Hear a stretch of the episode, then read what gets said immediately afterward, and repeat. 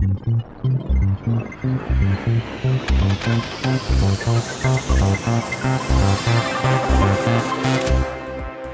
привет!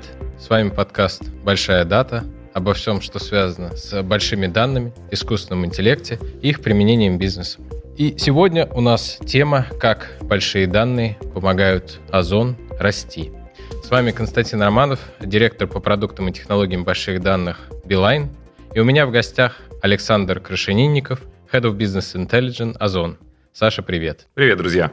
Мне кажется, конечно, только ленивый вас не поздравил с выходом на биржу, и все же я присоединюсь к этому. Особенно приятно это делать мне, как представителю компании, которая первая в России вышла на биржу. И мы там уже больше 20 лет, и я считаю, что это очень серьезный шаг для любой компании. И, конечно же, с этим вас поздравляю. Вообще кардинально что-то поменялось вот в ощущении сотрудников, ну или в целом в компании вот с этим выходом? Ну, в ощущениях поменялось то, что раньше я был просто Head of Business Intelligence, теперь Head of Business Intelligence в компании, которая NASDAQ листит и стоит несколько миллиардов долларов. Конечно, все уже знают, что такое Озон. Мне кажется, уже каждый делал покупки, заказы, и не один раз у вас. Но все же, вот если говорить, что такое Озон в цифрах сегодня, сколько клиентов, заказов, какие-то еще интересные цифры, ну и позиции на рынке, может быть, в России, не только в России, чтобы было понятно, о каком масштабе вообще идет речь. Я, честно говоря, не хотел бы нас э, с кем-либо сравнивать. Я не очень люблю эти штуки. Я, пожалуй, озвучу вам просто наши цифры. Не секрет, что популярность Озона во многом обусловлена тем, что у нас очень богатая ассортиментная база. У нас можно найти как продукты питания, так и одежду, так и книжки, которыми изначально славилась э, наша компания. У нас более 9 миллионов товаров на сайте, и регулярно эта ассортиментная база пополняется, в том числе за счет того, что мы активно развиваемся как marketplace – то есть уже около 18 где-то тысяч компаний, которые торгуют на Озоне как на площадке. Мы активно развиваем это направление, привлекаем людей к тому, чтобы пользоваться нашим продуктом и, соответственно, делать жизнь покупателям проще, когда мы можем все, можно назвать, службой одного окна, когда можно в одном окне браузера действительно заказать э, все товары, в которых есть потребность. А что делаешь ты и твоя команда? Что вообще вкладывается в понятие бизнес-интеллигенс в Озон? Как я сказал, мы активно занимаемся маркетплейсом, но не стоит забывать о том, что у нас э, очень серьезная и развесистая инфраструктура, такие как собственные склады, где комплектуются товары, это, собственно, логистические э, мероприятия. И, разумеется, все эти операции, они генерят большое количество различных данных. И есть такое замечательное правило, если ты не можешь что-то измерить, ты не можешь это улучшить. А, разумеется, мы заинтересованы в том, чтобы операции работали более эффективно. И это не только вопрос о том, что мы можем эффективнее зарабатывать деньги, но, разумеется, это вопрос о том, что люди быстрее получают свои товары, которые они заказали, получают услуги более высокого качества, могут оформлять э, предзаказы на различные товары, которые в скором времени появятся. Ну, наверняка многие из вас сталкивались с тем, что недавно выходил несколько игровых приставок, и кругом был ажиотаж, где же, где же оформить предзаказ и как же получить. Разумеется, все это требуется анализировать и использовать как э, непосредственно системы обучения с подкреплением. То есть мы из операций получили какие-то данные, проанализировали их и использовали для того, чтобы эти самые операции оптимизировать. То есть э, найти на складе, например, что товар после того, как вернули, могли положить в какое-то неудобное место, а при комплектации э, существуют алгоритмы, которые выбирают наиболее оптимальный маршрут подбора, чтобы скомплектовали побыстрее заказ. А этот товар не положили в нехарактерную зону, ну, не там, где обычно лежат, например, айфоны. И до этого товара сложно было дотянуться, и выясняется, что если бы его положили просто на несколько десятков метров поближе, то люди бы гораздо быстрее получали свой товар. То же самое с операциями, например, логистическими. Это развесистая история про то, что мы можем доставлять различными способами, и надо предложить пользователям способ доставки, который будет для них наиболее комфортным. То есть э, выбрать э, вариант «мне нужно срочно», или, наоборот, я не очень заинтересован в том, чтобы платить лишние деньги за срочность, мне может подождать, поэтому можете скомплектовать мой заказ с какого-нибудь другого склада. И для того, чтобы это все было возможно анализировать, нужна выделенная служба. Это выделенная служба и называется бизнес-интеллигенс. Если в нескольких словах говорить о том, чем мы занимаемся, это мы берем данные в том месте, где они родились, то есть у операций, например, и превращаем в значимые бизнес-инсайты. Это такая мантра, которую я регулярно повторяю, когда рассказываю, чем занимается бизнес intelligence. Если говорить в детских терминах, то мы обучаем э, компьютеры тому, что они еще пока не умеют. Вот, ну, в принципе, как любые люди, которые в IT занимаются разработкой. А если говорить про направление бизнес-интеллигенс, то в моем подчинении находится несколько команд с различным функционалом. Я бы хотел потратить немножко времени и рассказать вам, что нужно для того, чтобы бизнес-интеллигенс играл яркими красками. В первую очередь, если говорить про построение бизнес-интеллигенс, э, надо сделать так, чтобы данные стали доступны для обработки – Последние годы это направление получило собственное название. Оно называется инженерия данных, и там используются такие умные слова, как консолидация, доставка, преобразование и прочее. Вот у нас есть выделенная команда дата-инженеров, которые внутри контура компании умеют объединять данные операции с аналитическими контурами BI. Что такое аналитические контуры, я расскажу чуть попозже, когда мы, наверное, подойдем к технологическому обеспечению, железу и прочему. Соответственно, эти люди, как они иногда себя называют, байтагоны, они не очень много знают про бизнес-логику, но им не нужно. Им важно, чтобы данные от источника максимально быстро и эффективно долетели до того места, где ими могут э, позаниматься прикладные команды разработки. Собственно, что такое прикладные команды разработки? Это эксперты какой-то предметной области. Например, у меня есть команды, которые специализируются на данных логистики, то есть они умеют логистические операции превращать в аналитический вид и затем в такой вид, которым могут пользоваться бизнес-пользователи. Это, например, ALAP-кубы, так называемая технология, или какие-то витрины данных, то есть таблички в различных хранилищах, которые могут потом переиспользовать аналитические команды.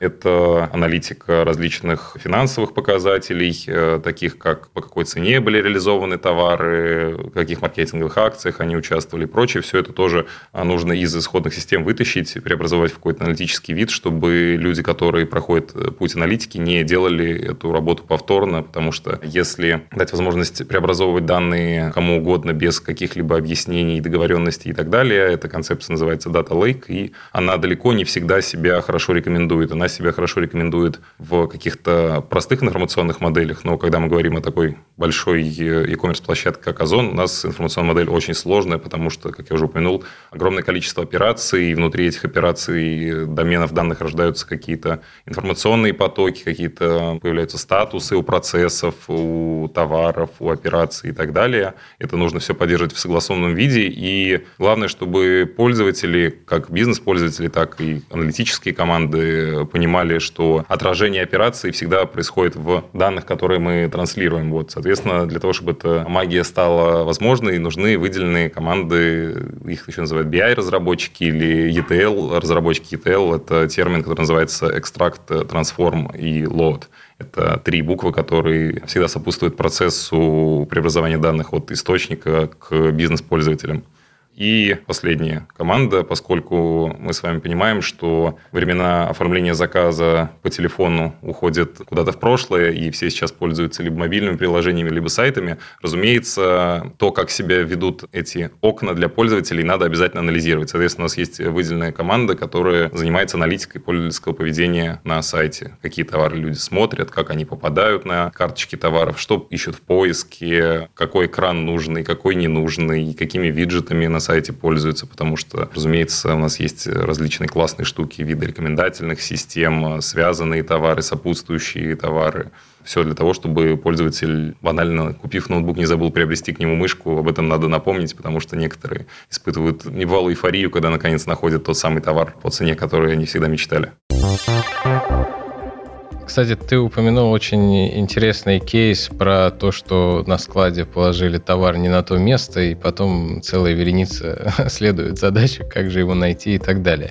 Мы, в принципе, похожую задачу, ну, немножко не похожую, но для себя решали в ритейле, для собственной розничной сети и для наших клиентов. И для этого создали платформу видеоаналитики, чтобы понять, что вообще происходит в торговых точках, на какой товар больше смотрят, айфоны, самсунги и так далее и тому подобное.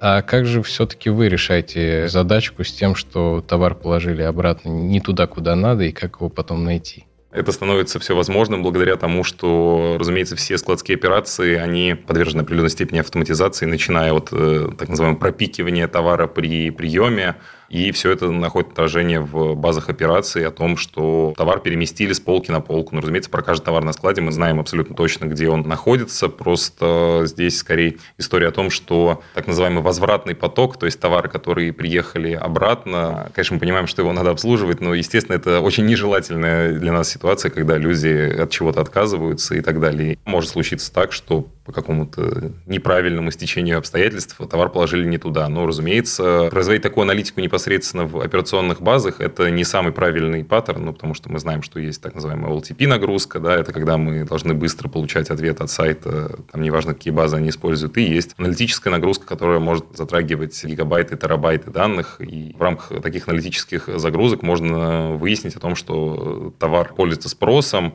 возможно, даже в нем возникает дефицит кратковременный, но при этом у нас лежит какой-то экземпляр, который почему-то не скомплектовали лежит он именно потому, что его два часа назад вернули, но не запустился процесс о том, что кто-то должен прийти и переложить его на правильную полку. Товар уже находится на складе, все с ним хорошо, мы его, разумеется, никуда не потеряли, все про него известно, но в рамках другого операционного процесса не подцепился. Из того, что я слышу, мне кажется, у вас какое-то астрономическое количество данных, но все-таки в штуках, в объемах это сколько? Петабайты, десятки петабайт, сотни. О чем вообще мы говорим? Давайте я немножко поговорю про технологии, собственно, которые поддерживают э, аналитику в Business Intelligence. Если вернуться немножко назад в прошлое, то Озон с точки зрения технологий долгое время развивался на стеке MS SQL. Соответственно, у нас очень крутая экспертиза в его подготовке как для транзакционного процессинга, так и для аналитического. Но когда мы говорим про двухкратный рост год к году, то мы понимаем, что история с тем, что мы вертикально масштабируем, неважно какой мейнфрейм, а мы рано или поздно упремся в его лимиты. Соответственно, в какой-то момент мы пришли к выводу, что единственное, что нас может спасти, это различные распределенные программные комплексы и так далее. Вот так в компании сначала появился Hadoop, который обслуживал, ну, по сей день обслуживает потребности в первую очередь э, математического аппарата, скажем так, то есть команды Data Science, которые обучают на нем различные алгоритмы, собирают э, фичи для машинного обучения, имбеддинги и прочие вещи. То есть в терминах э, машин это несколько десятков физических машин. Мы не пользуемся облачными сервисами. У нас все железо собственное в настоящих дата-центрах и физически ощутимое. Емкость Hadoop кластера – это несколько десятков машин. Из самого интересного мы довольно прожорливы до памяти, то есть память измеряется тоже терабайтами, и объем дисков порядка нескольких петабайт. Но стоит понимать, что с точки зрения технологии Hadoop – это очень интересная штука – но она имеет э, определенные ограничения с точки зрения порога входа. То есть люди, которые вчера пользовались MS SQL, не всегда готовы сразу начать пользоваться системами вида Hadoop, опять же, по соображениям э, latency, по соображениям удобства эксплуатации и так далее. Поэтому нам нужны какие-то так называемые massive parallel базы. Мы сделали свой выбор в пользу проприетарного решения на базе продукта Vertica – для большинства аналитиков это просто более быстрая замена MS SQL. Кто-то, кто делает более сложные штуки, какие-то изощренные, иногда говорят о том, что оно чуть менее удобное, но, тем не менее, факт остается фактом. 10 или 12 машин, которые обеспечивают э, функционирование MS Parallel базы Vertica, у нас э, во многом э, позволяют решать те задачи, которые на MS SQL мы даже не могли мечтать. И этим функционалом пользуются десятки человек, как в рамках своей ежедневной работы, отхок запросы, так и различная автоматика, автоматические репортинги в привычных BI-системах, таких как Power BI, Tableau и так далее. То есть аналитики могут пользоваться функционалом, который подготовил BI, для того, чтобы делать свои какие-то выводы, отчеты и так далее. И последние распределенные запчасти, которые мы используем, это я упомянул про то, что мы скрупулезно собираем данные на сайте о том, что происходит – как ведут себя наши пользователи. И долгое время это был классический подход. Для этого это сложить эти данные в Hadoop и потом где-нибудь ночью запустить какие-нибудь тяжелые расчеты и всем этим позаниматься. Но, слава богу, прогресс не стоит на месте, и около 4 или 5 лет назад мы увидели рождение технологии под названием ClickHouse. Я долгое время участвовал в развитии этого продукта, поскольку open source любой может поучаствовать, и, соответственно, использование его дает нам возможность решать ту же самую задачу, для которой он был создан, а именно сбор информации о пользовательском поведении в режиме реального времени и, соответственно, в режиме реального времени получать ответы на наши запросы. То есть мы оперируем кластером порядка 15 машин и суммарным объемом тоже несколько петабайт. Вот у вас много данных, и, судя по всему, много умных ребят, которые творят магию с этими данными. А что вы знаете о человеке? Вот э, ваш клиент, который делает какие-то покупки, что интересного вы узнаете о людях, и ну, потом еще поговорим о том, как вы это используете, но для начала вот э, э, что интересного, какие инсайты. Как мы знаем, последние годы история с тем, что мы собираем о пользователей, это довольно деликатная тема, да, и на любую дополнительную информацию стоит лишний раз э, выставить на сайте флажок о том, что я согласен с тем, что я предоставляю такие, такие-то данные, поэтому говорить о том, что мы, не дай бог, делаем какие-то выводы, сделанные там на цвете кожи, расы или вероисповедании, ну, было бы нечестно и рискованно для компании, поэтому, разумеется, такими вещами мы не занимаемся. Мы знаем историю покупок клиента, и мы знаем, кто куда, что когда заказывал, и что по факту привезли. Мы знаем, какие вещи пользователь решил вернуть. Честно говоря, мы используем это в рекомендательной системе, потому что мы знаем много чего о пользователях, и э, рекомендательные системы так устроены, что перемножение матриц большого размера, где каждая там ячейка закодировала какой-то признак о пользователе, иногда даже при счастливом стечении обстоятельств дает нам улучшение показателей, и мы начинаем пользователям рекомендовать тот или иной продукт. Разумеется, мы делаем это не каким-то перебором, а команда Data Science занимается фичи-инжинирингом, подбором вещей, э, определением определением их значимости на рекомендательные штуки. Разумеется, мы используем эти данные как большинство площадок, которые чем-либо торгуют, для таргетированных э, рекомендаций, рассылок и так далее. Ну, потому что людям приятно получать э, на почту, мне приятно, например, я когда вижу различные истории про то, что товар, э, например, участвует в распродаже, и я какое-то время думал, что он мне не очень нужен, а тут, на самом деле, perfect match, и я его забыл положить в прошлый раз в корзину, а потом из-за одного было как-то лень делать заказ, а тут удачное стечение обстоятельств, и еще в письме пришло сразу несколько товаров, которые меня интересует. Так что вот он отличный повод все-таки докупить то, что забыл в прошлый раз. С персональными рекомендациями и предложениями ходит уже легендарный кейс с американской ритейл-сетью Target о том, что адресованные их клиенту предложение о том, что она, в принципе, беременна и хорошо бы ей купить э, что-то для ребенка, при этом она об этом не знала, было перехвачено ее отцом, и там был гневный скандал. А если чуть-чуть более широко взглянуть на то, как вы используете данные, рекомендательные системы, о них поговорили. О том, что происходит на складах, и логистика тоже. Это огромное количество интересных задач. Ну, про логистику еще не очень хорошо, наверное, осветили. У нас есть э, большое количество пунктов выдачи заказа. То есть, если в цифрах это несколько тысяч э, по всей стране. И, разумеется, пункт выдачи заказа – это во многом иногда более удобный способ, чем доставки на дом, потому что если, например, регулярно хожу на работу, то мне не всегда удобно подгадать, в какое время там либо утром, либо вечером, а пункт выдачи – это такая штука, куда можно прийти и забрать в любое удобное время, потому что обычно пункты выдачи интервал работы больше, чем у людей, которые работают с 9 до 6, например, или кто утром детей в садик водит. Соответственно, мы заинтересованы в том, чтобы развивать собственные и несобственные пункты выдачи заказов. Для того, чтобы это делать, э, нужно в том числе получить интересную визуализацию о том, что на карте в каком-нибудь районе очень э, густо лежат точки либо по числу заказов, либо по числу отправлений, которые мы делали, в это место доставляли, либо по какому-то сумме заказов, что там живут люди, которые хотят много заказывать, но, может быть, почему-то они это не делают, потому что туда неудобно привозить или, например, наоборот, это элитный поселок, и не очень понятно, что там делать. Соответственно, имея такую картинку перед глазами, можно даже не погружать глубоко в данные и понять, что посерединке вот этого кластера напрашивается открытие нового пункта выдачи заказов. Соответственно, нужно отправиться на местность, провести переговоры с какими-то арендодателями о том, что здесь нужно открыть пункт выдачи, потому что здесь очень густо в окрестности ложатся заказы. Вот это из логистических, около логистических историй. Также про то, что мы много, например, возим в какой-то населенный пункт, но, как я упомянул, у нас а, несколько федеральных так называемых складов, в которых можем формировать отправление для клиента.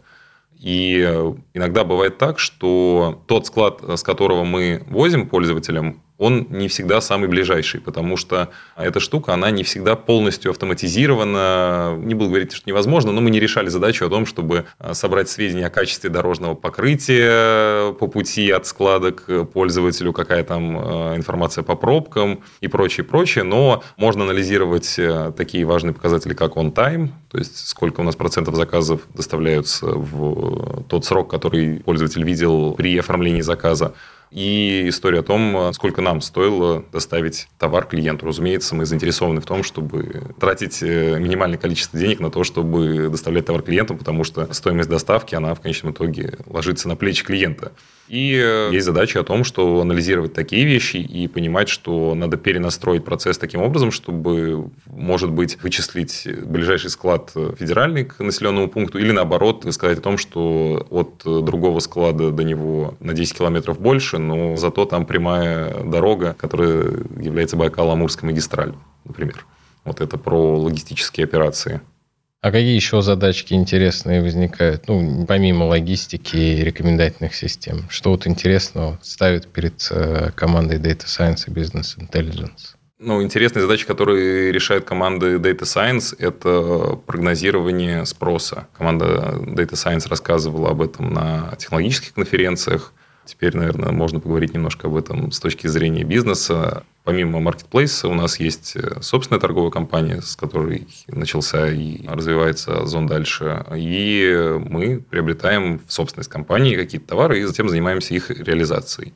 И для того, чтобы не иметь дефицита товара, потому что дефицит товара – это недовольные клиенты и упущенная выгода – необходимо прогнозировать, сколько нам на какой склад нужно закупить товара. Причем э, товар надо не просто купить где-то, а еще понять, что на Дальнем Востоке это будет пользоваться спросом, а, например, в Краснодаре не очень. Например, какие-нибудь шапки-ушанки.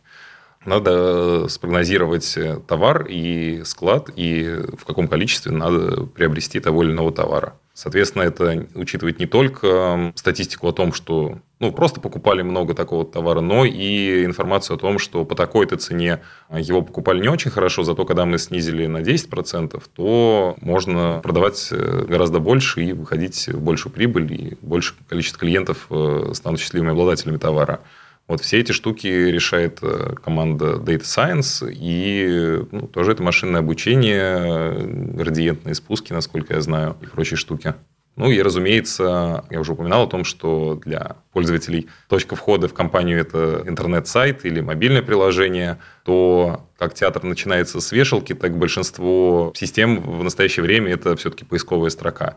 А, да, раньше было очень круто, что все привыкли, наверное, к тому, что приходишь на сайт, там есть бесконечный иерархический каталог, но, разумеется, далеко не все любят э, скрупулезно протыкивать его и так далее. Интернет приучил нас к тому, что удобно все находить э, в одном поле ввода и вводить туда название с ошибками, и все равно система должна распознавать и выдавать правильные ответы. И, разумеется, для того, чтобы делать эти вещи, существуют классные технологические основы в виде Elasticsearch и прочих движков, но это полнотекстовый и параметрический поиск. Но когда мы говорим поиск, мы должны держать в голове, что есть такая важная штука, как ранжирование, что надо найти не только то, что вообще похоже на пользовательский запрос, но и то, что ему релевантно. Соответственно, для того, чтобы осуществлять ранжирование в поиске и выдавать более релевантные выдачу клиенту, тоже необходимо применить определенный data science, и у нас очень э, крутая команда поиска, которая ну, обеспечивает высокую доступность, низкое время отклика и так далее. Они работают вместе с командой Data Science, которые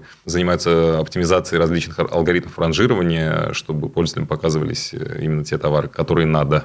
Поговорим немножко о пользовательском спросе и трендах. Вот что вообще сейчас в топе и как менялись потребительские предпочтения в период самоизоляции, когда его не было? Что-нибудь интересное? Расскажите нам на эту тему. Вы знаете, когда началась история с изоляцией и прочим, да, когда люди лишились возможности что-то покупать в офлайне, мы спутали, разумеется, очень большой приток клиентов, и люди стали привыкать вообще, в принципе, к тому, что marketplace – это нормальная история о том, что раньше на Озоне мы заказывали только определенные категории товаров, а теперь тут мы будем заказывать все, во-первых, потому что это удобно, во-вторых, потому что сейчас так устроен мир, что в какой-то момент можно было покупать только в онлайне. Все мы помним э, эти нелепые шутки про конец света, пандемию и туалетную бумагу, но вот я расскажу из собственного опыта, что мой бывший коллега пожаловался мне, что на Озоне нельзя оформить заказ э, больше, чем на одну тысячу упаковок бумаги. Я поинтересовался, говорю, а тебя не смущает, что это уже там даже не газель, а что-то вроде самосвала? А ты уверен, что у тебя возле дома вообще можно парковать самосвал для того, чтобы осуществлять разгрузку? И он, наверное, самовывоз выбрал. А, нет, нет, нет. Это человек, который на много месяцев ушел в глухую оборону и вообще не собирался покидать свой бункер, поэтому ему был актуально именно в таком количестве. Ну, ладно, смех смехом, но какое-то время нам пришлось поадаптироваться под новые потребности рынка о том, что люди начинают заказывать продукты, потому что даже за продуктами все поначалу боялись выходить. Вот потом на этой почве поднялся ажиотаж на том, что раньше, может быть, заказывать еду домой это считалось каким-то таким э, признаком элитности и прочее. И, собственно, пандемия дала нам понять, что это не только удел богатых, но и, в общем, общем-то, доступная всем штука, соответственно, спрос на продовольственные товары. Ну, сказать, что прям какой-то резкий пик где-то, ну, очевидно, что это были различные маски, защитные средства, санитайзеры и прочее, прочее. У нас есть э, товары категории аптека, там все это, разумеется, есть. Вот. Я не могу сказать, что это какая-то золотая жила и так далее, потому что мы понимаем, что маски, э, на них закончились спекуляции, когда их продавали упаковками там, и себестоимость одной штуки 500 или 1000 рублей, когда был резкий дефицит, пока это все было не налажено и так далее. Но, разумеется, мы не занимались такими спекуляциями, и товары такой первой необходимости у нас были по доступной цене, и на них был высокий спрос. Ну, а дальше, как я сказал, какое-то время нам пришлось адаптироваться, а потом нас спасло что? Правильно, система прогнозирования спроса, которая спустя какое-то время обучается на данных о наших покупках и делает соответствующие выводы. То есть она научилась отлавливать, сколько будет таких человек, которые по тысяче рулонов туалетной бумаги будут заказывать. Да, да. Потрясающе.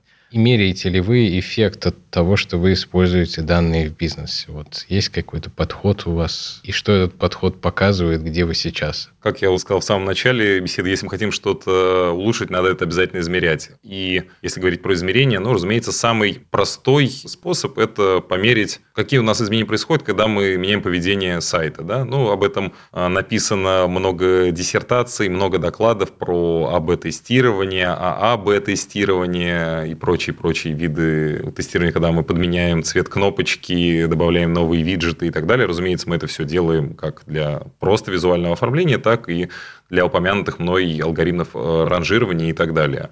У нас есть э, фиксированный набор показателей, которые мы измеряем по результатам э, участия пользователей в тех или иных тестах. Это выручка, ретеншн пользователей, просто число активных юзеров, если мы говорим там про какие-то реактивации, рекламные кампании и прочее.